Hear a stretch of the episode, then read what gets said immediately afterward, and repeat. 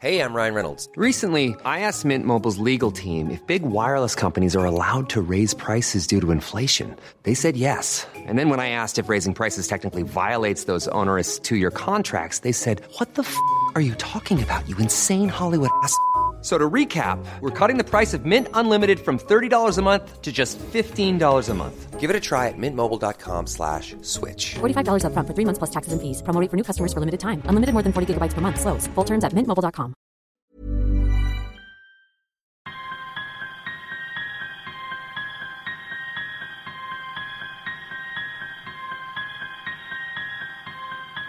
Hello, everyone. Welcome to episode 9 of the Haunted Visions podcast. We are dedicated to stories of the paranormal, spine chilling history, and adventures into the darkness of the unknown. So grab a flashlight, lock your doors, curl up under your blankets, and prepare to be scared. Hello, everybody, and welcome to the uh, Haunted Visions podcast.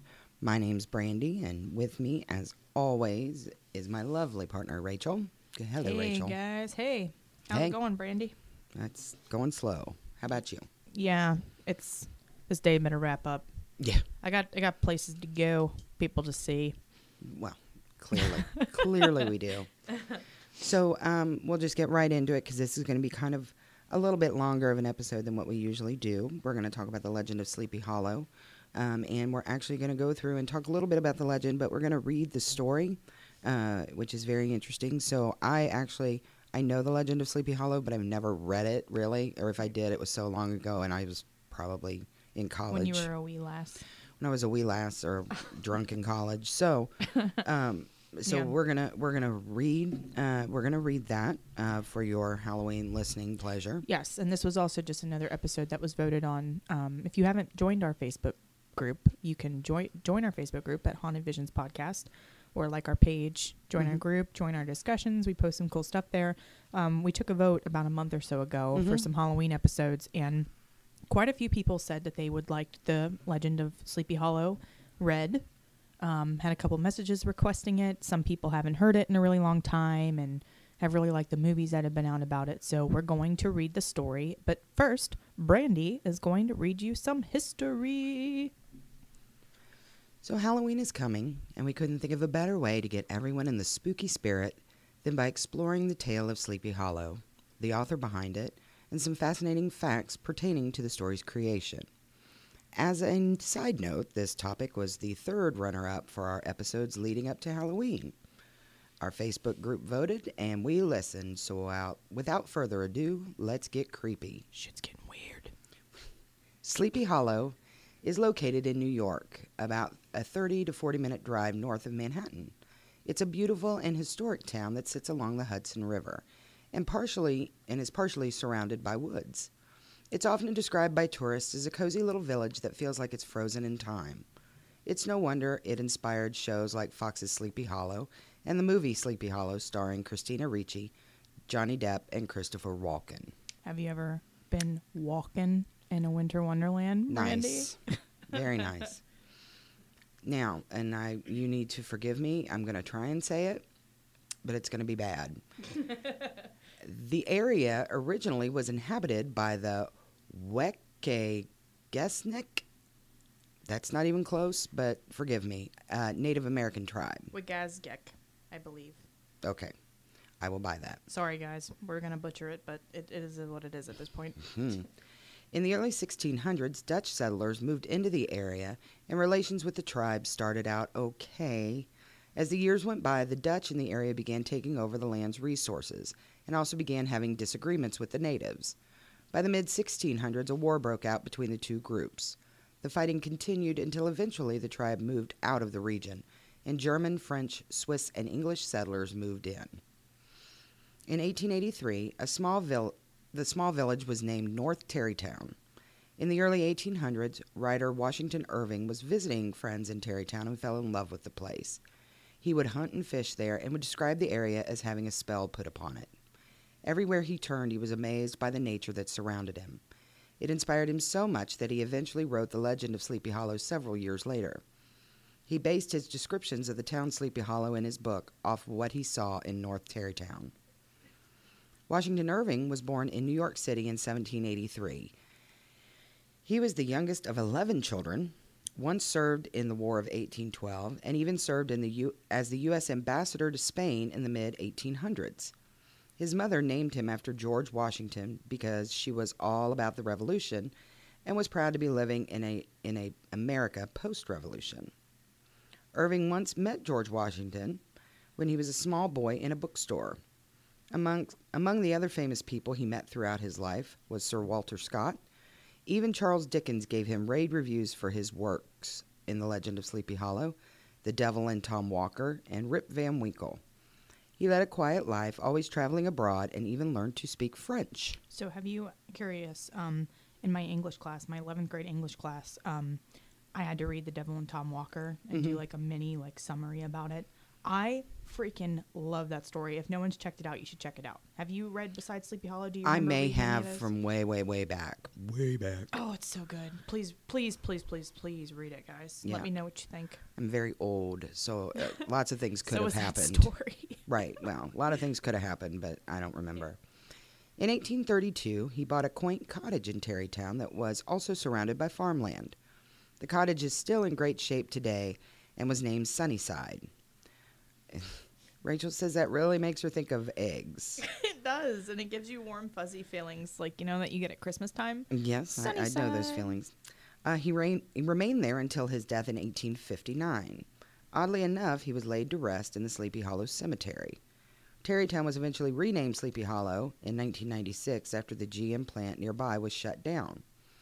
After the plant closed, the residents were extremely worried that the town would take a huge financial dive, seeing as the plant was one of the main sources of income for the people of the community.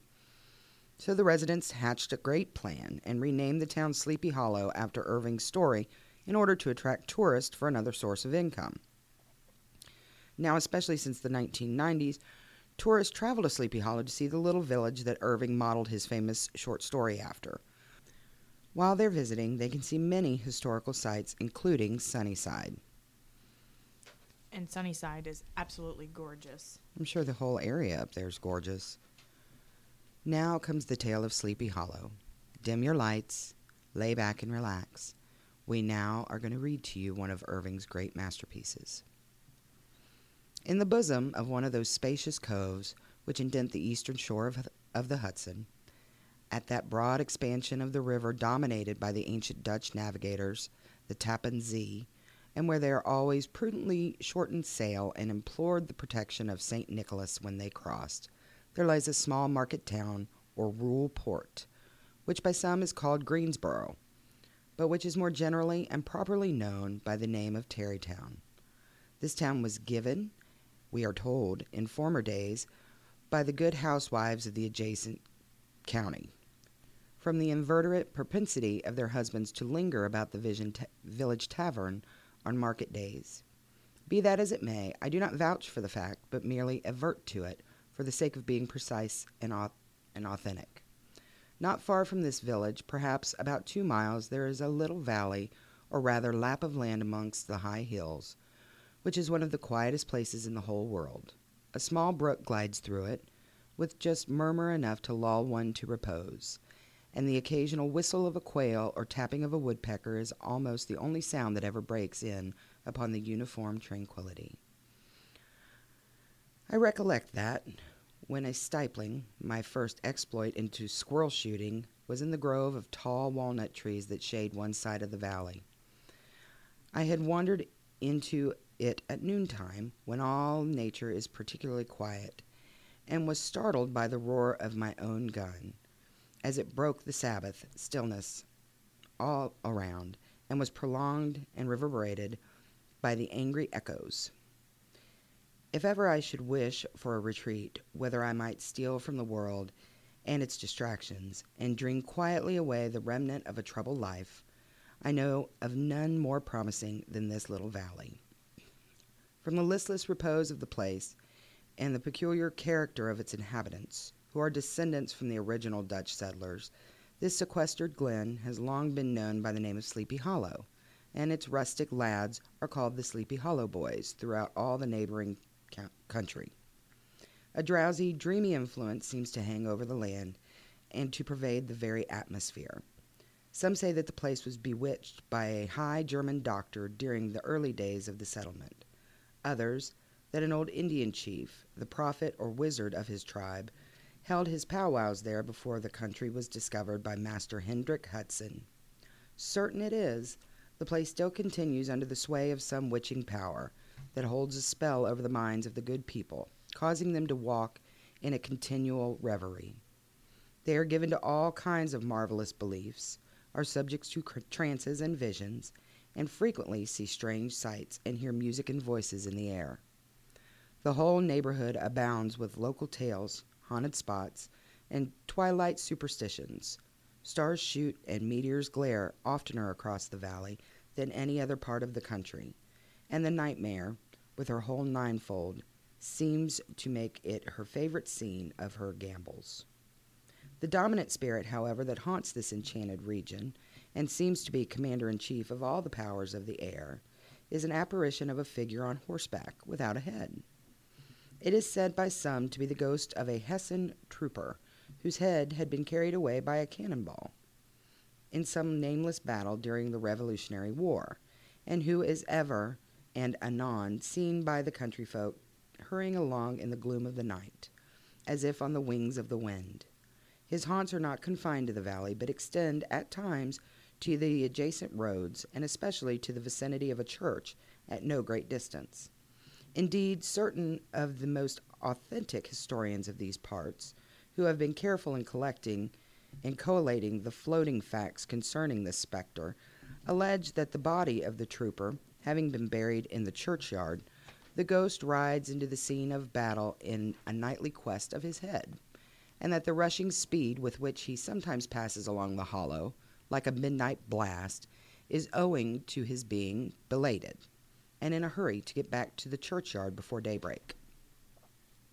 Such is the general purport of this legendary superstition, which has furnished materials for many a wild story in that region of shadows, and the spectre is known at all the country firesides by the name of the Headless Horseman of Sleepy Hollow. It is remarkable that the visionary propensity I have mentioned is not confined to the native inhabitants of the valley, but is unconsciously imbibed by everyone who resides there for a time. However wide awake they may have seen before they entered that sleepy region, they are sure in little time to inhale the witching influence of the air and begin to grow imaginative, to dream dreams and see apparitions. I mention this peace, peaceful spot with all possible laud, for it is in such little retired Dutch valleys, found here and there em- embosomed in the great state of New York, that population, manners, and customs remain fixed, while the great torrent of migration and improvement, which is making such incessant changes in other parts of this restless country, sweeps by them un- unobserved. They are like those little nooks of still water which border a rapid stream, where we may see the straw and bubble riding quietly at anchor, or slowly revolving in their mimic harbor, undisturbed by the rush of passing current. Though many years have elapsed since I trode the drowsy shades of Sleepy Hollow, yet I question whether I should not still find the same tree and the same families vegetating in its sheltered bosom. Apparently, Washington Irvin really likes the term bosom. Yeah, he's a very wordy fellow. In this by place of nature their abode, in a remote period of American history, there is to say some thirty years since, a worthy wight of a of a name of the name of Ichabod Crane, who sojourned, or, as he expressed it, tarried in Sleepy Hollow for the purpose of instructing the children of the vicinity. He was a native of Connecticut, a state which supplies the Union with pioneers for the mind as well as for the forest, and sends forth yearly its legions of frontier woodsmen and country schoolmasters. The cognomen of Crane was not inapplicable to his person. He was tall, but exceedingly lank, with narrow shoulders, long arms and legs, hands that dangled a mile out of his sleeves, feet that might have served for shovels, and his whole frame mostly loosely hung together. His head was small and flat on top, with huge ears, large green glassy eyes, and a long snipe nose, so that it looked like a weathercock perched upon its spindle neck to tell which way the wind blew. To see him striding along the profile of a hill on a windy day with his clothes bagging and fluttering about him, one might have mistaken him for the genius of famine descending upon the earth or some scarecrow eloped from a cornfield. This poor bastard. His schoolhouse was a low building of one large room, rudely constructed of logs, the windows partly glazed and partly patched with leaves of old copybooks. It was most ingenu- ingeniously secured at vacant hours by a withe twisted at the handle of the door and stakes set against the window shutters, so that through a th- though a thief might get in with perfect ease, he would find some embarrassment in getting out. An idea most probably borrowed by the architect Joost van Houten from the mystery of the eel pot. The schoolhouse stood in a rather lonely but pleasant situation, just at the foot of a woody hill with a brook running close by and a formidable birch tree growing at one end of it. From hence the low murmur of his pupils' voices, conning over their lessons, might be heard on a drowsy summer's day like the hum of a beehive, interrupted now and then by the authoritative voice of the master, in the in the tone of menace or command, or peradventure by the appalling sound of the birch as he urged some tardy loiterer along the flowery path of knowledge. Truth to say, he was a conscientious man, and even bore in mind the golden maximum, maxim, spare the rod and spoil the child. Ichabod Crane's scholars certainly were not spoiled. He would not have it imagined, however, that he was one of those cruel potentates of the school who joy in the smart of their subjects. On the contrary, he administered justice with a discrimination rather than severity, taking the burden off the backs of the weak and laying it on those of the strong.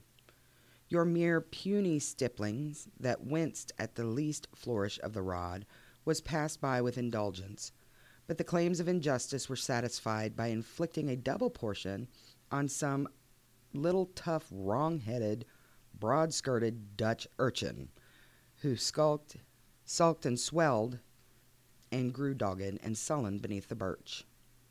All this he called doing his duty by their parents, and he never inflicted a chastisement without following it by assurance, so conciliatory to the uh, smarting urchin that he would remember it and thank him for the longest day he had to live.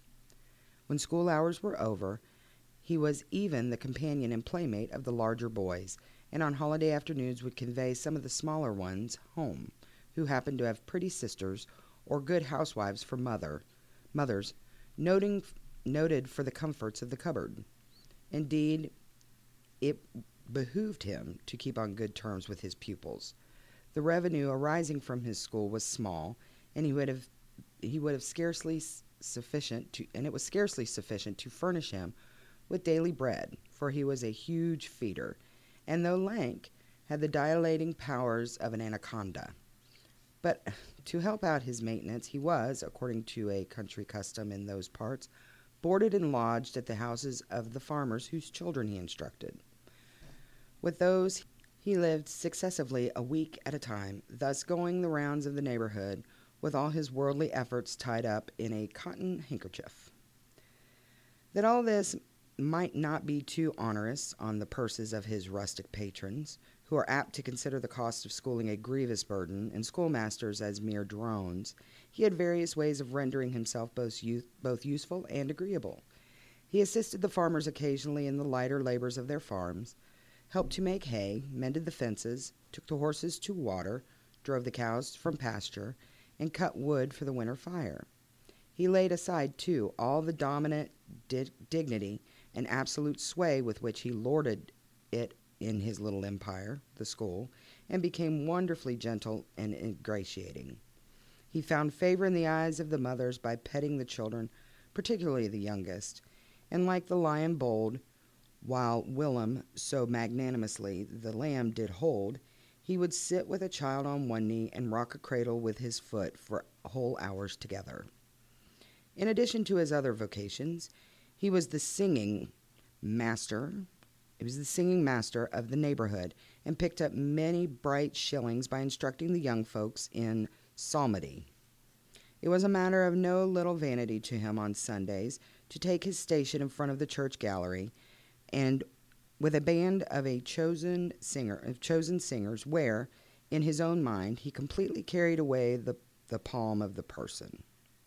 Certain it is, his voice resounded far above all the rest of the congregation, and there are peculiar quavers still to be heard in that church, and which may have been heard half a mile off, quite to the opposite side of the mill pond, on a still Sunday morning, which are said to be legitimately descended from the nose of Ichabod Crane. Thus, by divers little makeshifts in that ingenious way, which is commonly do- dominated, denominated, sorry, by hook and by crook, the worthy pedagogue got on tolerably enough, and was thought by all who understood nothing of the labor of head work to have a wonderful, easy life of it. The schoolmaster is generally a man of some importance in the female circle of a rural neighborhood, being considered a kind of idle, gentlemanlike personages, personage of vastly superior taste and accomplishments to the rough country swains, and indeed inferior in learning only to the person. His appearance, therefore, is apt to occasion some little stir at the tea table of a farmhouse, and the addition of supernumerary dish of cakes and sweetmeats, or peradventure the parade of teapots. Our man of letters, therefore, was particularly happy in the smiles of all the country damsels. How he would figure among them in the churchyard between services on Sundays, gathering grapes from them from the wild vines and overran the surrounding trees, reciting for their amusements all the epitaphs on tombstones, or sauntering with a whole bevy of them along the banks of the adjacent mill pond, while the more bashful country bumpkins hung sheepishly back, envying his superior, superior elegance and address. From his half iterant life, also, he was a kind of traveling gazette, carrying the whole budget of local gossip from house to house, so that his appearance was always greeted with satisfaction. He was, moreover, esteemed by the women as a man of great erudition, for he had read several books quite through, and was a perfect master of Cotton Mather's History of New England Witchcraft, in which, by the way, he most firmly and potently believed. He was, in fact, an odd mixture of small shrewdness and simple credulity.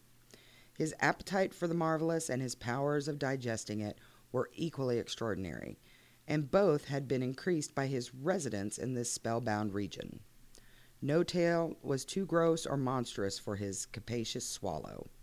It was often his delight, after his school was dismissed in the afternoon, to stretch himself on the rich bed of clover bordering the little brook that whimp- whimpered by his schoolhouse, and there con over old Mather's direful tales until the gathering dusk of evening made the printed page a mere mist before his eyes.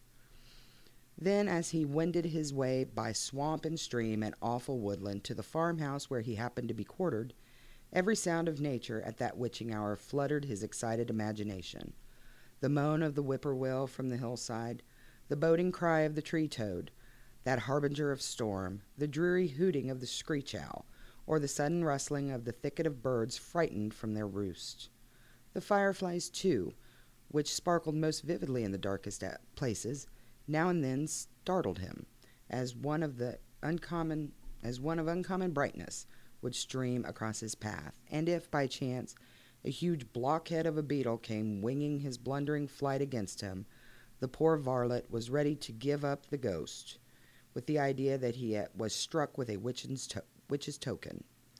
His only resource on such occasions, either to drown thought, drown in thought, or drive away evil spirits, was to sing psalm tunes and the good people of Sleepy Hollow, as they sat by their doors of an evening, were often filled with awe as, at hearing his nasal melody, in linked sweetness drawn out, floating from the distant hill or along the dusky road. Another of his sources of fearful pleasure was to pass long winter evenings with the old Dutch wives as they sat spinning by the fire, with a row of apples roasting and sputtering along the hearth, and listen to their marvelous tales of ghosts and goblins and haunted fields and haunted brooks, and haunted bridges, and haunted houses, and particularly of the headless horseman, or galloping Hessian of the Hollow, as they sometimes called him. He would delight them equally by his anecdotes of witchcraft and of the direful omens and the portentous sa- sights and sounds in the, in the air which prevailed in the earlier times of Connecticut and would frighten them woefully with the speculations upon comets and shooting stars and with the alarming fact that the world did absolutely turn round and that they were half of the time topsy turvy. But there was a pleasure in all this while snugly cuddling the chimney corner of a chamber that was all of a ruddy glow from the crackling firewood, and where, of course, no spectre dared to show its face. It was dearly purchased by the terrors of his subsequent walk homewards. When f- what fearful shapes and shadows beset his path amidst the din and ghastly glare of a snow, snowy night? With what wistful look did he eye every trembling ray of light streaming across the waste fields from some distant window? How often he was appalled by some shrub covered with snow, which, like a sheeted spectre, beset his very path.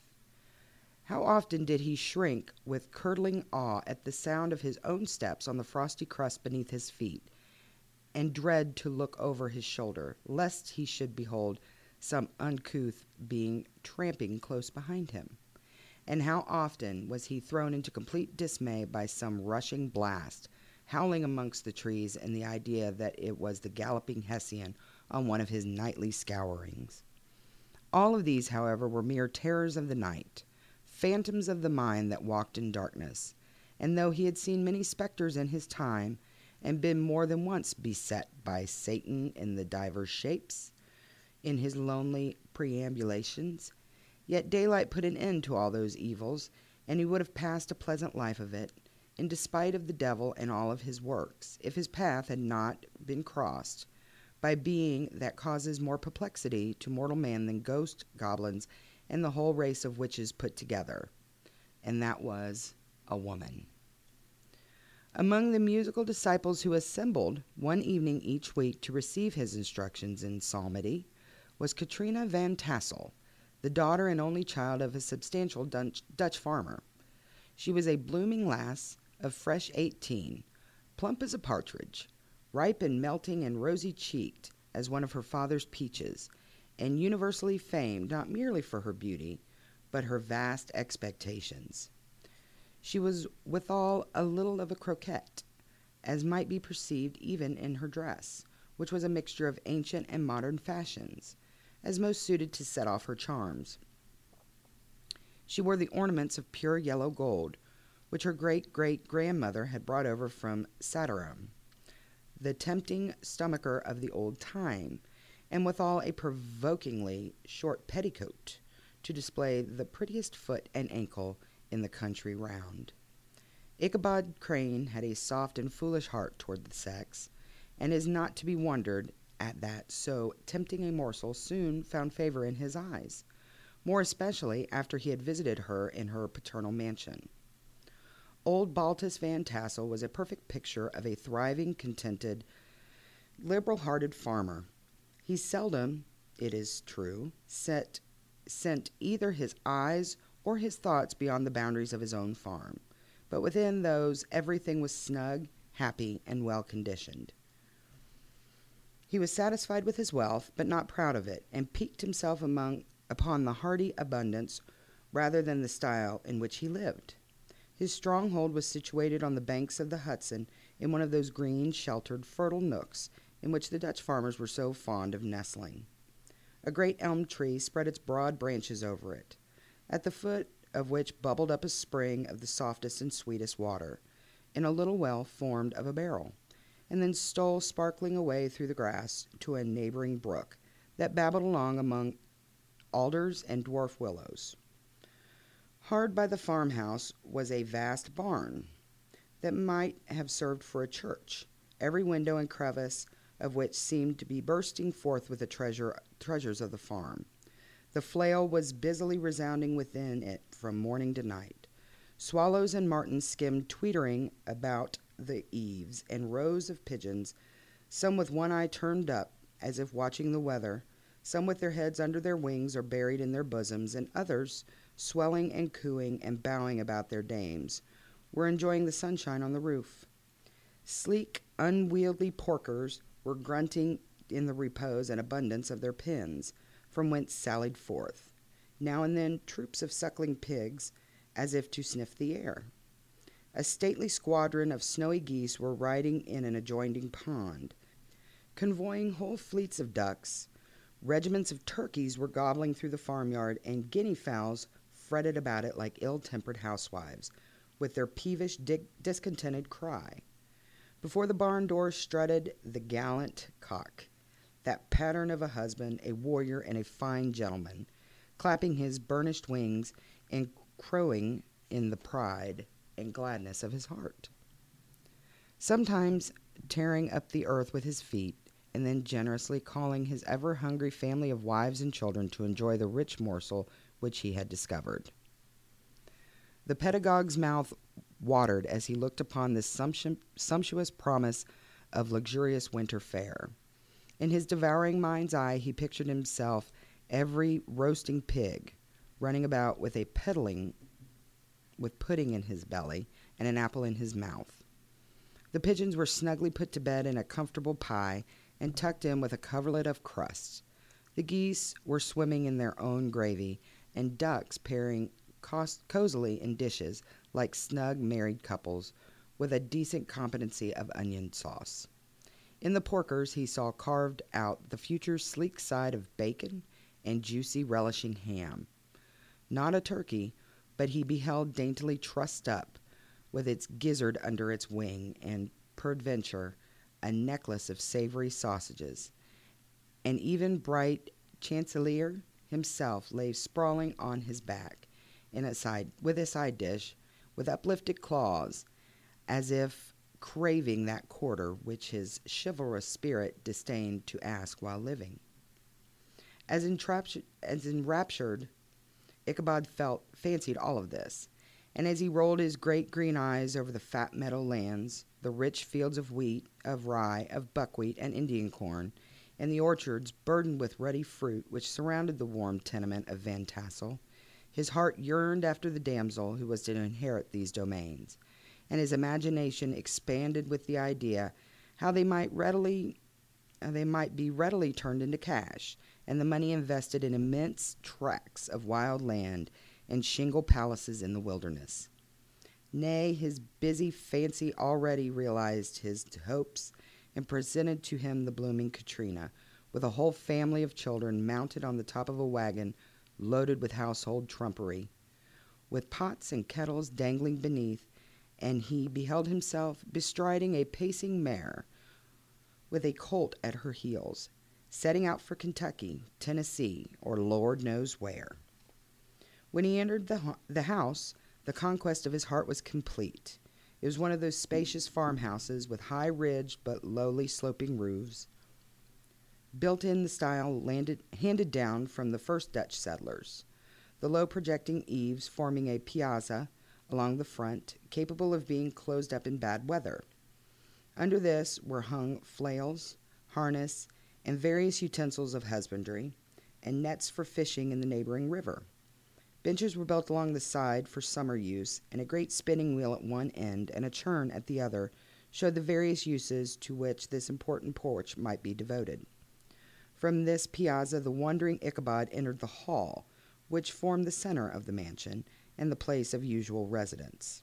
Here, rows of resplendent pewter, ranged on a long dresser, dazzled his eyes. In one corner stood a huge bag of wool ready to be spun. In another, a quantity of linsey woolsey, just from the loom. Ears of Indian corn and strings of dried apples and peaches hung in gay festoons along the walls. Mingled with the gaud of red peppers, and a door left ajar gave him a peep into the best parlor, where the claw footed chairs and dark mahogany tables shone like mirrors. Andirons, with their accompanying shovels and tongs, glistened from their covert of asparagus tops. Mock oranges and conch shells decorated the mantelpiece. Strings of various colored birds' eggs were suspended above it. A great ostrich egg was hung from the center of the room, and a corner cupboard, knowingly left open, displayed immense treasure of old silver and well mended china.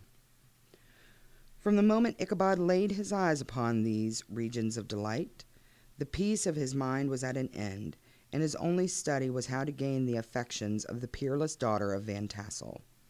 In this enterprise, however, he had more real difficulties than generally fell to a lot of the knight errant of yore, who seldom had anything but giants, enchanters, fiery dragons, and such like easily conquered adversaries to contend with, and he had to make his way merely through gates of iron and brass, and walls of adamant to keep the cas- to the castle keep, where the lady of his heart was confined. All which he achieved as easily as a man would carve his way to the center of a Christmas pie. And then the lady gave him her hand as a matter of course. Ichabod, on the contrary, had to win his way to the heart of a country coquette, beset with a labyrinth of whims and caprices, which were forever presenting new difficulties and impediments. And he had to encounter a host of fearful adversaries of real flesh and blood the numerous rustic admirers who beset every portal to her heart, keeping a watchful and angry eye upon each other, but ready to fly out in the common cause against any new competitor. Among those, the most formidable was a burly, roaring, roistering blade of the name of Abraham, or according to Dutch abbreviation, Brom van Brunt, the hero of the country around, which rang with his feats of strength and hardihood. He was broad shouldered and double jointed, with short curly black hair and a bluff but not unpleasant countenance, having a mingled air of fun and arrogance. From his Herculean frame and great powers of limb, he had received the nickname of Brom Bones, which by which he was universally known. He was famed for great knowledge and skill in horsemanship, being as dexterous on horseback as a Tartar. He was foremost at all races and cockfights, and with his ascendiary, which bodily strength always acquires in rustic life, was the umpire in all disputes, setting his hat on one side and giving his decisions with an air and tone that admitted of no gainsay or appeal. He was always ready for either a fight or a frolic, but had, had more mischief than ill will in his composition. And with all of his overbearing roughness, there was a strong dash of waggish good humor at the bottom. He had three or four boon companions who regarded him as their model, and at the head of what of whom he scoured the country, attending every scene of feud or merriment for miles around. In cold weather he was distinguished by a fur cap, surmounted with a flaunting foxtail, and when the folks at a country gathering decry- described this well known crest at a distance, whisking about amongst a squad of hard riders, they always stood by for a squall. Sometimes his crew would be heard dashing along past the farmhouses at midnight with a whoop and a halloo, like a troop of Don Cossacks, and the old dames, startled out of their sleep, would listen for a moment until the hurry scurry had clattered by, and then exclaimed, Aye, there goes Brom Bones and his gang. The neighbors looked upon him with a mixture of awe, admiration, and goodwill. And when any madcap prank or rustic brawl occurred in the vicinity, always shook their heads and warranted Brom Bones was at the bottom of it. This rantipole hero had for some some time singled out the blooming Katrina for the object of his uncouth gallantries. And though his amorous toyings were something like the gentle caress and endearments of a bear, yet it was whispered that she did not altogether discourage his hopes. Certain it is, his advances were signals for rival candidates to retire, who felt no inclination to cross, a lion in his armors, insomuch that when his horse was seen tied to Van Tassel's paling on a Sunday night, a sure sign that his master was courting, or, as it is termed, sparking, Within, all other suitors passed by in despair and carried the war into other quarters. Such was the formidable rival with whom Ichabod Crane had to contend with. and considering all things a stouter man than he would have shrunk from the competition, and a wiser man would have despaired. He had, however, a happy mixture of pliability and perseverance to his nature. He was in form and spirit like a supplejack, yielding but tough. Though he bent, he was never broke, and though he bowed beneath the slightest pressure, yet, the moment it was away, jerk, he was erect and carried his head as high as ever.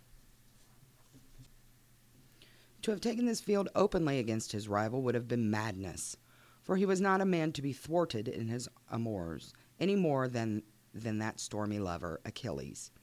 Ichabod therefore made his advances in a quiet and gently insinuating manner. Under cover of his character of singing master, he made frequent visits to the farmhouse. Not that he had anything to apprehend from the meddlesome interference of parents, which is so often a stumbling block in the path of lovers. Balt von Tassel was an easy, indulgent soul. He loved his daughter better even than his pipe, and like a reasonable man and an excellent father, let her have her way in everything. His notable little wife, too, had enough to do to attend to her housekeeping and manage her poultry, for as she, as she sagely observed, ducks and geese are foolish things and must be looked after, but girls can take care of themselves. Thus, while the busy dame bustled around the house or plied her spinning wheel at one end of the piazza, honest Balt would sit smoking his evening pipe at the other end watching the achievements of the little wooden warrior, who, armed with a sword in each hand, was most valiantly fighting the wind on the pinnacle of the barn. In the meantime, Ichabod would carry on his suit with the daughter by the side of the spring under. Hey, I'm Ryan Reynolds. At Mint Mobile, we like to do the opposite of what Big Wireless does. They charge you a lot, we charge you a little. So naturally, when they announced they'd be raising their prices due to inflation, we decided to deflate our prices due to not hating you.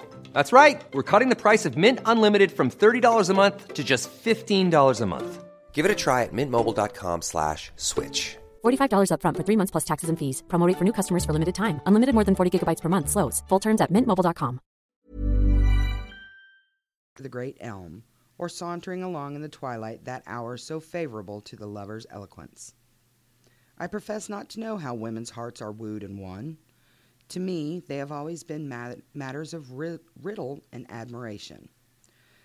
Some seem to have but one vulnerable point, or door of access, while others have a thousand avenues and may be captured in a thousand different ways. It is a great triumph of skill to gain the former, but a still greater proof of generalship to maintain possession of the latter.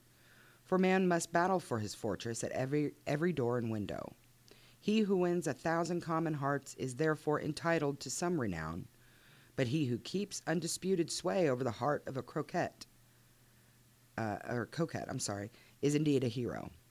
Certain it is this was not the case with the redoubtable Brom Bones and from the moment Ichabod Crane made his advances, the interest of the former evidently declined. His horse was no longer seen tied to the palings on Sunday nights, and a deadly feud gradually arose between him and the preceptor of Sleepy Hollow. Brom, who had a degree of rough chivalry to his nature, would fain have ca- would fain have carried matters to open warfare, and have settled their pretensions to the lady, according to the mode of those most concise and simple reasoners the knights errant of yore, by single combat. But Ichabod was too conscious of the superior might of his adversary to enter the list against him. He had overheard a boast of Bones that he would double the schoolmaster up and lay him on a shelf of his own schoolhouse, and he was too wary to give him an opportunity. There was something extremely provoking on this obstinately pacific system. It, let Brom no, it left Brom no alternative but to draw upon the funds of rustic waggery in his disposition, and to play off boorish pra- practical jokes upon his rival. Ichabod became the object of whimsical persecution to Bones and his gang of rough riders. They harried his hitherto peaceful domain, smoked out his singing school by stopping up the chimney, broke into the schoolhouse at night, in spite of its formidable formidable fastenings of withe and window stakes, and turned everything topsy turvy, so that the poor schoolmaster began to think all the witches in the country held their meetings there. But it was still more annoying. But what was still more annoying was that Brom took opportunities of turning him into ridicule in the presence of his mistress, and had a scoundrel dog whom he taught to whine in the most ludicrous manner, and introduced as a rival of Ichabod's to instruct her in psalmody. In this way matters went on for some time, without producing any material effect on the relative situations of the contending powers. On a fine autumnal afternoon, Ichabod, in a pensive mood, sat enthroned on the lofty stool from whence he usually watched all the concerns of his little literary realm. In his hand he swayed a, fur- a that scepter of despotic power. The birch of justice reposed on three nails behind the throne, a constant terror to evildoers, while on the deck, desk before him might be seen sundry contraband articles and prohibited weapons detected upon the persons of idle urchins, such as half munched apples, pop guns, whirligigs, fly cages, and whole legions of rampant little paper gamecocks. Apparently, there had been some appalling act of justice recently inflicted, for his scholars were all busily intent upon their books, or slyly whispering behind them with one eye kept on the master, and a kind of buzzing stillness reigned throughout the schoolroom. So at this point, I'm just going to summarize because the um, the text actually uses some some derogatory terms. Uh, but Ichabod, a guy shows up on Ichabod's doorstep at the schoolhouse and invites him to a soiree at a Van Tassel's house. So, um, so that is that's what's going on at, up until this point. He gets invited to this little soiree. All was now bustle and hubbub in the late quiet schoolroom. The scholars hurried through their lessons without stopping at trifles. Those who were nimble skipped over half with impunity, and those who were tardy had a smart application now and then in the rear to quicken their speed or help them over a tall word. Books were flung aside without being put away on the shelves, inkstands were overturned, benches thrown down, and the whole school was turned loose an hour before the usual time, bursting forth like a legion of young imps, yelping and racketing about the green and joy at their early emancipation. The gallant Ichabod now spent at least an extra half hour at his toilet, brushing and furbishing up his best, and indeed only suit of rusty black, and arranging his locks by a bit of broken looking glass that hung up in the schoolhouse. That he might make his appearance before his mistress in true style of cavalier, he borrowed a horse from the farmer with whom he was domiciled, a choleric old Dutchman of the name of Hans von Ripper, and thus gallantly mounted, issued forth like a knight, errant in quest of adventures. But it is meet I should, in the true spirit of romantic story, give some account of the looks and equipments of my hero and his steed. The animal he bestrode was a broken down plough horse, and had outlived almost everything but its viciousness. He was gaunt and shagged, with ewe neck and a head like a hammer. His rusty mane and tail were tangled and knotted with burrs. One eye had lost its pupil, and glaring and spectral, but the other had the gleam of a genuine devil in it. Still, he must have had fire and metal in his day, if we may judge from the name he bore of gunpowder. He had, in fact, been a favorite steed of his master's, the choleric Van Ripper, who was a furious rider and had infused, very probably, some of his own spirit into the animal. For, old and broken down as he looked, there was more of lurking devil in him than any young filly in the country. Ichabod was a suitable figure for such a steed. He rode with short stirrups, which brought his knees nearly up to the pommel of his saddle. His sharp elbow stuck out like a grasshopper's. He carried whip per- per- per- perpendicularly his hand like a spectre, and as his horse jogged on, the motion of his arms was not unlike the flapping of a pair of wings. A small wool hat rested on the top of his nose, for so his scanty strip of forehead might be called, and the skirts of his black coat fluttered about almost to the horse's tail. Such was the appearance of Ichabod and his steed as they shambled out of the gate of Hans van Ripper, and it was altogether such an apparition as in seldom to be met with broad daylight. It was, as I have said, a fine autumnal day. The sky was clear and serene, and nature wore that rich and golden livery which we always associate with the idea of abundance. The forests had put on their sober brown and yellow, while some trees of the tenderer kind had been nipped by the frost into brilliant dyes of orange, purple, and scarlet. Streaming flies of wild ducks began to make their appearance high in the air. The bark of the squirrel might be heard from the groves of beech and hickory nuts, and the pensive whistle of a quail at intervals from the neighboring stubble fields. The small birds were taking their farewell banquets. In the fullness of their revelry, they fluttered, chirping and frolicking from bush to bush and tree to tree, capricious from the very profusion and variety around them. There was the honest cock robin, the favorite game of stripling sportsmen, and with its loud querulous note, and the twittering blackbirds flying in stable clouds, and the golden winged woodpecker with its crimson crest, his broad black gorget, and splendid plumage, and the cedar birds, with its red tipped wings and yellow tipped tail, and its Montero cap of feathers, and the blue jay, that noisy coxcomb, in his gay light blue coat and white underclothes, screaming and chattering, nodding and bobbing and blowing, and pretending to be on good terms with every stronger of the grove. As Ichabod jogged slowly on his way, his eyes ever open to every symptom of culinary abundance, ranged with delight over the treasures of the jolly autumn. All on sides he beheld vast store of apples, some hanging in oppressive opulence on the trees, some gathered into baskets and barrels for the market, others heaped up in rich piles for the cider press. Farther he beheld green, great green fields of Indian corn, with his golden ears peeping from their leafy coverts, and holding the promise of cakes and hasty pudding, and the yellow pumpkins lying beneath them, turning up their fair round bellies to the sun, and giving ample prospects of the most luxurious of pies. And anon he passed the fragrant buckwheat fields, breathing the odor of the beehive. As he beheld them, soft anticipation stole over his mind of dainty slapjacks, well buttered and garnished with honey or treacle, by the de- delicate little dimpled hand of Katrina Van Tassel.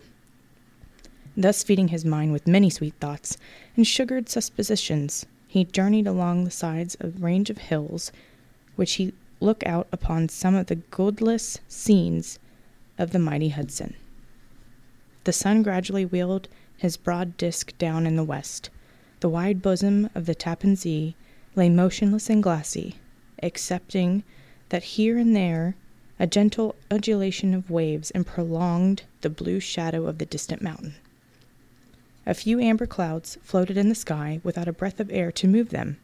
The horizon was of fine golden tint, changing gradually into a pure apple green, and from that into the deep blue of the mid heaven. A slanting ray lingered on the woodly crests of the precipices that hung over some parts of the river, giving greater depth to the dark gray and purple of their rocky sides. A sloop was loitering in the distance, dropping slowly down with the tide, her sail hanging uselessly against the mast, and as the reflection of the sky gleamed along the still water, it seemed as if the vessel was suspended in air.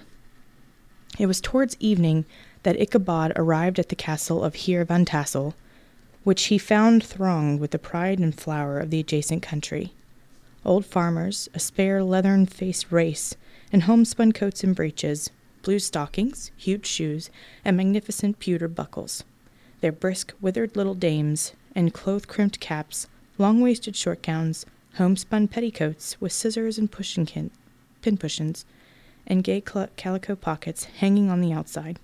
Buxom lasses, almost as antiquated as their mothers, excepting with their straw hats, a fine ribbon, or perhaps a white frock, gave symptoms of city innovation. The sons, in short skirted coats, with rows of spudaceous brass buttons, and they're generally cued in the fashion of the times, especially if they could procure an eel skin for their purpose, it being esteemed throughout the country as a potent nourisher and strengthener of the hair. Brom Bones, however, was the hero of the scene, having come to the gathering on his favorite steed, Daredevil, a creature like himself, full of mettle and mischief, and which no one but himself could manage. He was, in fact, noted for preferring vicious animals, given to all kinds of tricks, which kept the rider in constant risk of his neck, for he held a trabical, well broken horse, and unworthy of a lad of spirit. Fain would I pause to dwell upon the world of charms that burst upon the enraptured gaze of my hero as he entered the state parlor of the Von Tassel's mansion.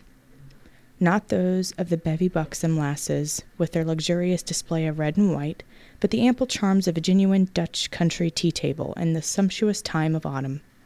Some such heaped up platters of cakes and various and almost indescribable kinds, known only to be experienced Dutch housewives. There was the dowdy doughnut, the tender olykoek, and the crisp and crumbling cruller. Sweet cakes and short cakes, ginger cakes and honey cakes, and the whole family of cakes. And then there were apple pies and peach pies and pumpkin pies, besides slices of ham and smoked beef, and moreover delectable dishes of preserved plums and peaches and pears and quinces, not to mention broiled shad and roasted chickens, together with bowls of milk and cream, all mingled higgledy piggledy, pretty much as I have enumerated up, with the motherly teapot sending it from its clouds of vapors from the midst. Heaven bless the mark! I want breath and time to discuss this banquet as it deserves, am too eager to get on with my story. Happily, Ichabod Crane was not in such great a hurry as this historian, but did ample justice to every dainty. He was a kind and thankful creature, whose heart dilated in proportion as his skin was filled with good cheer, and whose spirits rose with eating as some men's do with drink. He could not help, too, rolling his large eyes around him as he ate, and chuckling with the possibility that he might one day be lord of all this scene of almost unimaginable luxury and splendor. Then, he thought, how soon he'd turn his back upon the old schoolhouse, snap his fingers in the face of the Von Tassel Ripper and every other patron, and kick any internet pedagogue out of the doors and should dare to call him comrade. Old Baltus Van Tassel moved among his guests with a face dilated with content and good humor, round and jolly as the harvest moon. His hospitable attentions were brief but expressive, being confined to a shake of the hand, a slap on the shoulder, a loud laugh, and a pressing invitation to fall to and help themselves. And now the sound of the music from the common room or hall summoned to the dance. The musician was an old gray headed man who had been itinerant orchestra of the neighborhood for more than half a century. His instrument was an old it was as old as battered as himself. The greater part of the time he scraped on two or three strings, accompanying every movement of the bow with a motion of the head, bowing almost to the ground, and stamping with his foot whenever a fresh couple were to start. Ichabod prided himself upon his dancing as much as upon his vocal powers. Not a limb and not a fiber about him was idle, and to have seen his loosely hung frame in full motion and clattering about the room, you would have thought it was St. Vitus himself, that blessed patron of dance, was figuring before you in person. He was the admiration of all men, who, having gathered of all ages and sizes from the farm and from the neighborhood, stood forming a pyramid of faces at every door and window, gazing with delight at the scene, and rolling their eyes and showing grinning rows of ivory from ear to ear. How could the flogger of urchins be otherwise than animated and joyous? The lady of his thus heart was partner in the dance and smiling graciously in reply to all his amorous oglings, while Brom Bones, sorely smitten with love and jealousy, sat brooding by himself in a corner. When the dance was at an end, Ichabod was attracted to a knot of the sager folks who, with old Van Tassel, sat smoking at one end of the piazza, gossiping over former times and drawing out long stories about the war. This neighborhood, at the time of which I am speaking, was one of the highly favored places which abound with chronicle and great men. The British and American line had run near during the war. It had, therefore, been the scene of marauding and infested with refugees, cowboys, and all kinds of border chivalry. Just sufficient time had elapsed to enable each storyteller to dress up his tale with a little becoming fiction, and, in the in- indistinctness of his recollection, to make himself the hero of every exploit. There was a story of Doffue Martling, a large blue bearded Dutchman who had nearly taken a British frigate with an old iron nine pounder from a mud breastwork, only that his gun burst at the sixth discharge. And there was an old gentleman who shall be nameless, being too rich a mynheer to be lightly mentioned, who, in the battle of White Plains, being an excellent master of defense, parried a musket ball with a small sword, insomuch that he absolutely felt it whiz around the blade and glance off at the hilt, in proof of which he was ready at any time to show the sword with the hilt a little bent. And there were several more that had been equally great in the field, not one of whom was persuaded that he had an inconsiderable hand in bringing the war to a happy termination. But all these were nothing to the tales of ghosts and apparitions that succeeded. The neighborhood is its rich legendary treasures of the kind. Local tales and superstitions thrive best in the sheltered, long settled retreats, but are trampled underfoot by the shifting throng that forms the population of most of our country's places. Besides, there is no encouragement for ghosts in most of our villages, for they have scarcely had time to finish their first nap and turn themselves in their graves before their surviving friends have traveled away from the neighborhood. So that when they turn out night to walk their rounds, they have no acquaintance left to call upon. This is perhaps the reason why we so seldom hear of ghosts except our long established Dutch communities. The immediate cause, however, of the prevalence of supernatural stories in these parts was doubtless owing to the vicinity of Sleepy Hollow. There was a, a contagion in the very air that blew from the haunted region. It breathed forth an atmosphere of dreams and fancies infecting all the land. Several of the Sleepy Hollow people were present at Van Tassel's and, as usual, were dawning their wild and wonderful legends.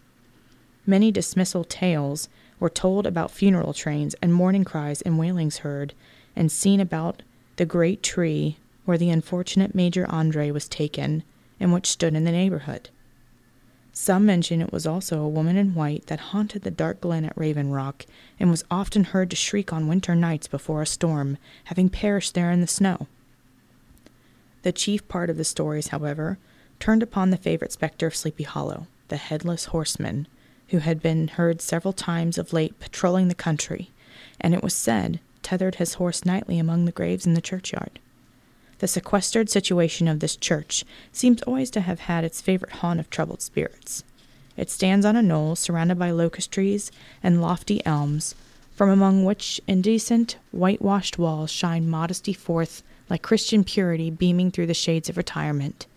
A gentle slope descends from its silver sheet of water, bordered by high trees between which peeps may be caught of the blue hills of the Hudson to look upon its grass grown yard where the sunbeams seem to seem, sleep so quietly, one would think that there was at least the dead might rest in peace. On one side of the church extends a wide woody dell, among which raves a large brook among broken rocks and trunks of fallen trees. Over a black part of the stream, not far from the church, was formerly thrown a wooden bridge. The road that led it and the bridge itself were thickly shaded by overhanging trees, which cast a gloom about it even in the daytime, but occasioned a fearful darkness at night. Some was one of the favorite haunts of the headless horseman, and the place where he was most frequently encountered. The tale was told of old Brower, a most heretical disbeliever in ghosts, how he met the horseman returning from his foray into Sleepy Hollow and was obliged to get up behind him. Now they have galloped over bush and brake, over hill and swamp, until they reached the bridge, when suddenly the horseman turned into a skeleton and threw old Brower into the brook and sprang away over the tree tops with a clap of thunder. The story was immediately matched by a thrice marvelous adventure of Brom Bones, who made the light of galloping Hessian as an arrogant jockey. He affirmed that on returning one night from the neighboring village of Sing Sing, he had been overtaken by this midnight trooper that he had offered the race with him for a bowl of punch and should have won it too, for Daredevil beat the goblin horse all hollow. But just as they came up to the church bridge, the Hessian bolted and vanished in a flash of fire. All these tales, told in that drowsy undertone with which men talk in the dark countesses of the listeners, only now and then receiving a casual gleam from the glare of a pipe, sank deep in the mind of Ichabod. He repaid them in kind with large extracts from his invaluable author, Cotton Mather, and added many marvelous events that had taken place in his native state of Connecticut, and fearful sights which he had seen in his nightly walks around Sleepy Hollow. The revel now gradually broke up. The old farmers gathered together their families and their wagons, and were heard for some time rattling along the hollow roads and over the distant hills. Some of the damsels, mounted on pillions, behind their favorite swains, and their light-hearted laughter, mingling with the clatter of hoofs, echoed along the silent woodlands sounding fainter and fainter until they gradually died away, and the late scene of the noise and frolic was all silent and deserted. Ichabod only lingered behind, according to the custom of country lovers, to have one last time with the heiress, fully convinced that he was now on high road to success. What passed as this interview I will not pretend to say, for in fact I do not know. Something, however, I fear me, must have gone wrong, for he certainly sallied forth in no very great interval, with an air quite desolate and chapfallen. Oh, these women, these women! Could that girl have been playing off any of her coyish tricks? Was her encouragement of the poor pedagogue all a mere sham to secure her conquest of his rival? Heaven only knows, not I. Let it suffice to say, Ichabod stole forth with the air of one who had been sacking a hen roost rather than a fair lady's heart. Without looking to the right or left to notice the scene of rural wealth on which he had so often gloated, he went straight to the stable and with several hearty cuffs and kicks roused his steed most uncourteously from the comfortable quarters in which he was soundly sleeping, dreaming of mountains of corn and oats and whole valleys of timothy and clover. And it was this very witching time of night that Ichabod, heavy hearted and crestfallen, pursued his travels homewards, along the sights of the lofty hills which rise above Tarrytown, and which he had traversed so cheerily the afternoon before. The hour was as dismal as himself. Far below him in Tappan Zee spread its dusky and indistinct waste of waters, with here and there the tall mast of sloop riding quietly in anchor under the land in the dead hush of midnight. He could even hear the barking of the watchdog from the opposite shore of the Hudson. But it was so vague and faint as only to give an idea of his distance from the faithful companion of man. Now and then, too, the long drawn cocking of a crow, accidentally awakened, would sound far, far off from some farmhouse far away among the hills. But it was like a dreaming sound in his ear. No signs of life occurred near him, but occasionally the melancholy chirp of a cricket, or perhaps the guttural twang of a bullfrog from a neighboring marsh, as if sleeping uncomfortably and turning suddenly in his bed. All the stories of ghosts and goblins that he had heard in the afternoon now came crowding upon his recollection. The night grew darker and darker. The stars seemed to sink deeper into the sky, and driving clouds occasionally hid them from his sight. He had never felt so lonely and dismal.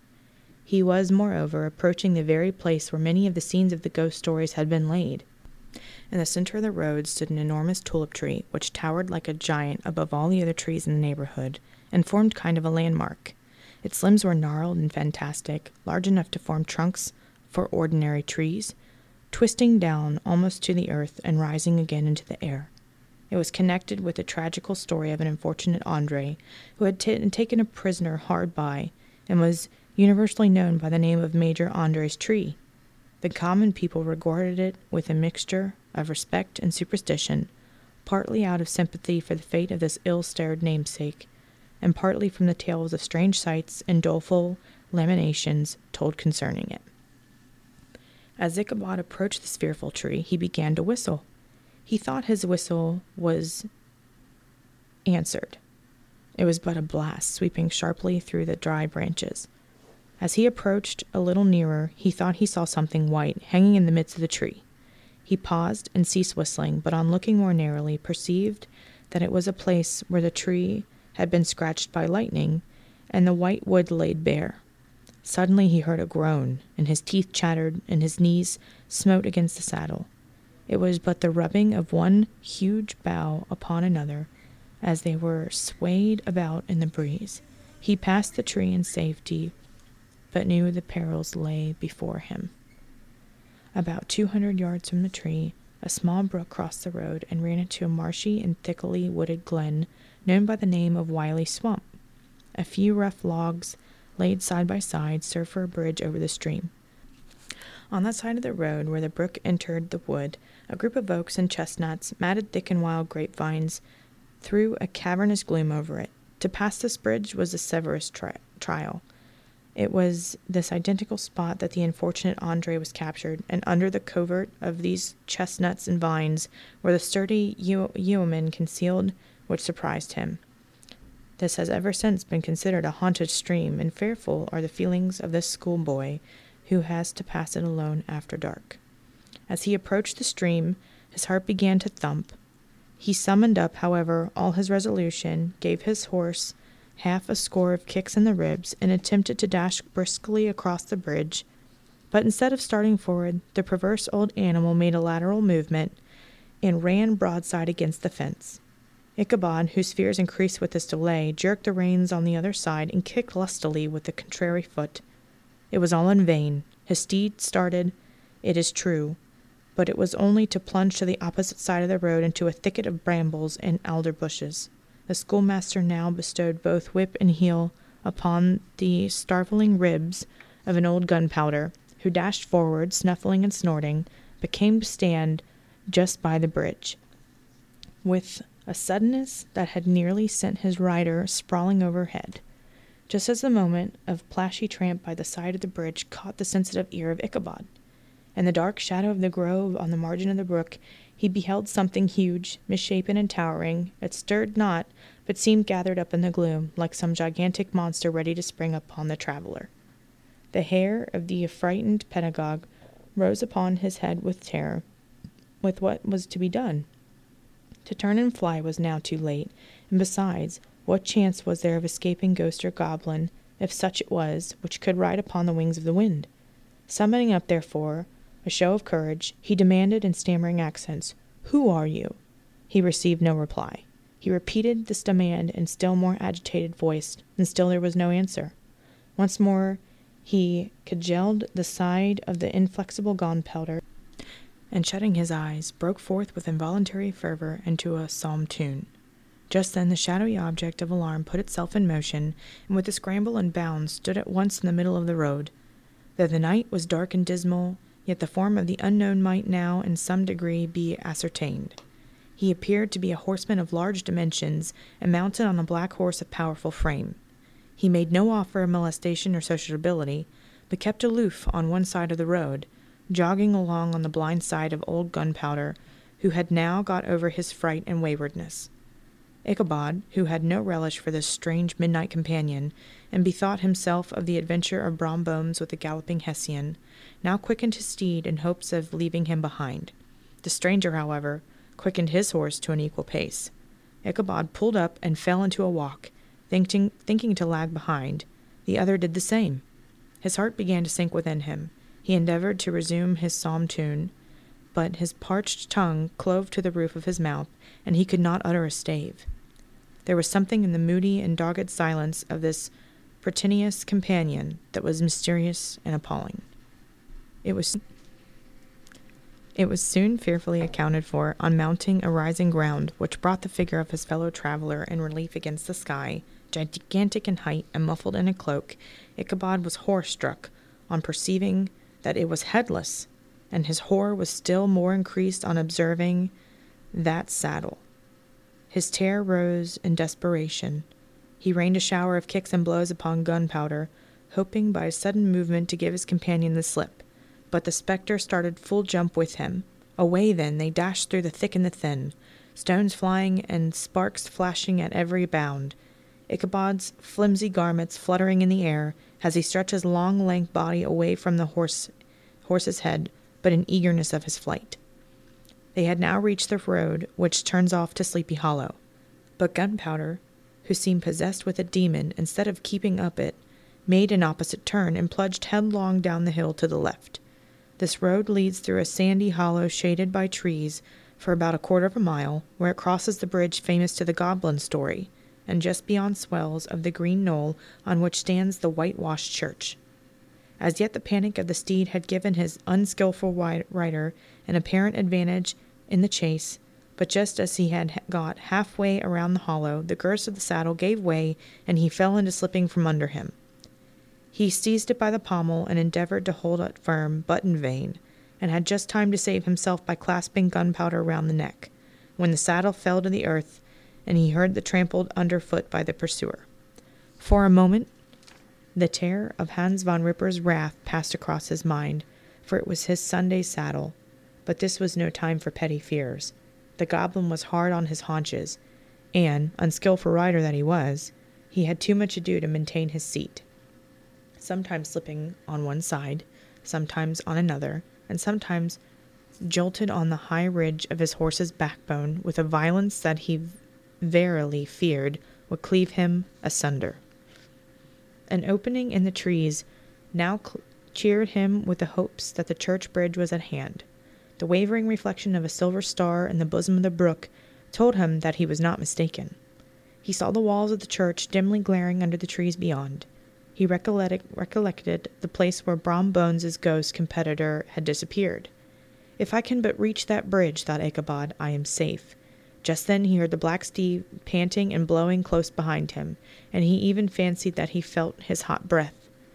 Another convulsive kick to the ribs, and old Gunpowder sprang upon the bridge. He thundered over the resounding planks, and he gained the opposite side. And now Ichabod cast a look behind him to see if his pursuer should vanish, according to the rule, in a flash of fire and brimstone. But just then he saw the goblin rising in his stirrups, in the very act of hurling his head at him. Ichabod endeavored to dodge the horrible missile, but too late. It encountered his cranium with a tremendous crash, and he was tumbled headlong into the dust. And Gunpowder, the black steed, and the goblin rider passed by like a whirlwind. The next morning the old horse was found without his saddle, and with the bridle under his feet, slobberily cropping the grass at his master's gate. Ichabod did not make his appearance at breakfast. Dinner hour came, but no Ichabod. The boys assembled at the schoolhouse and strolled idly about the banks of the brook, but no schoolmaster. Hans Van Ripper now began to feel some uneasiness about the fate of poor Ichabod and his saddle. An inquiry was set on foot, and after diligent investigation they came upon his traces. In one part of the road leading to the church was found the saddle trampled in the dirt, the tracks of horses' hoofs deeply dented in the road and evidently at furious speed were traced to the bridge, beyond which, on the bank of the broad part of the brook, where the water ran deep and black, was found the hat of an unfortunate Ichabod, and close behind it a shattered pumpkin. The brook was stretched, but the body of the schoolmaster was not to be discovered. Hans Van Ripper, as executor of his estate, examined the bundle which contained all his worldly effects. They consisted of two shirts and a hat, two stocks for the neck, a pair of two worsted stockings, an old pair of corduroy small clothing, a rusty razor, a book of psalm tunes from his early years, and a broken pitch pipe. As the books and furniture of the schoolhouse, they belonged to the community, expecting Cotton Mather's History of Witchcraft, a New England Almanac, and a book of dreams and fortune telling, in which last was a sheet of foolscap, much scribbled and blotted, and several fruitless attempts to make a copy of verses in honor of the heiress of Van Tassel. These magic books and the poetic scrawl were forthwith consigned to the flames by Hans Van Ripper, who, from that time forward, determined to send his children no more to school, observing that he never knew any good to come of this same reading and writing. Whatever money the schoolmaster possessed, and he received his quarter's pay but a day or two before, he must have had about his person at the time of his disappearance. The mysterious event caused much speculation at the church on the following Sunday. Knots of gazers and gossips were collected in the churchyard, at the bridge, and at the spot where the hat and pumpkin had been found. The stories of Brower, of Bones, and a whole budget of others were called to mind. And when they had diligently considered them all and compared them with the symptoms of the present case, they shook their heads and came to the conclusion that Ichabod had been carried off by the galloping Hessian. As he was a bachelor and a nobody's debt, no one troubled his head any more about him. The school was removed to a different quarter of the hollow, and another pedagogue reigned in his stead.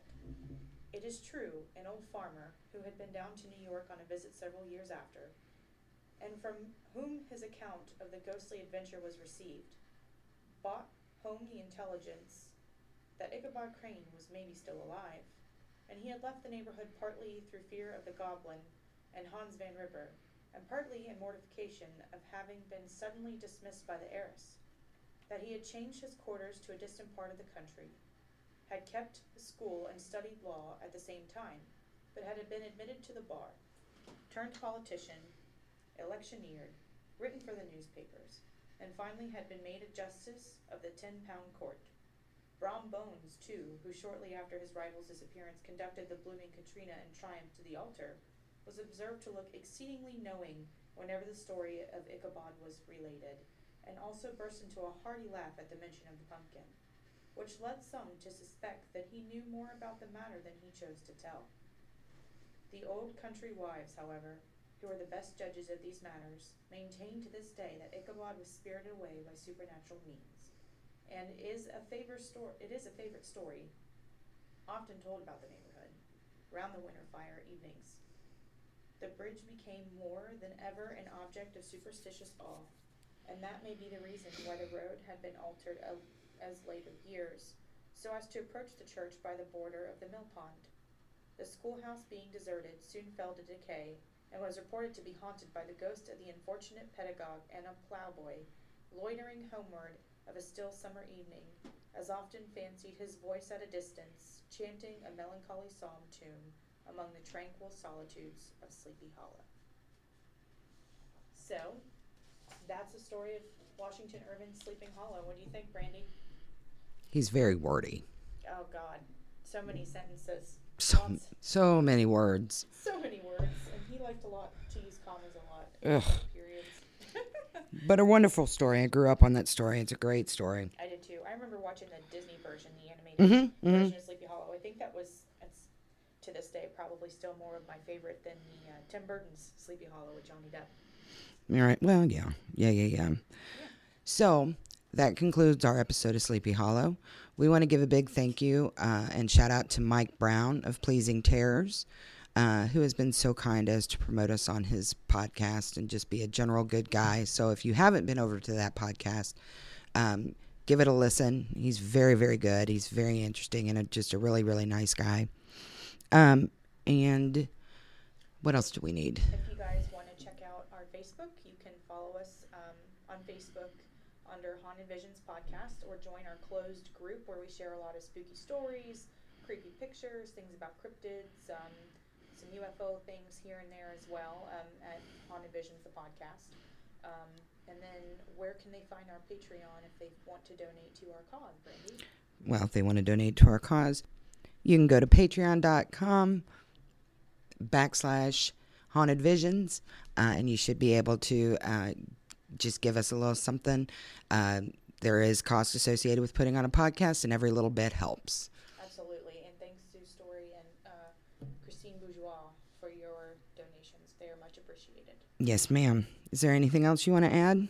If you have any crazy experiences that have happened to you with um, either ghosts or UFO sightings, things that are just unexplained or stories of supernatural phenomenon, um, you can email us your stories and we will read them on the podcast. Um, we're skipping our Ghastly Ghost Corner today simply because of the length of the story and the history that we presented to you. Um, but we will be back next recording um, to share more ghastly ghost stories. I have a couple stories lined up from some of our listeners. Thank you. But you can go to um, email us at hauntedvisionspodcast at gmail.com and we will review those and get back to you. Typically, we respond within 24 to 48 hours. But you can hit us up on there or message us um, at Facebook. Yes, ma'am. All right, everybody. Thank you so much for listening and have a great day.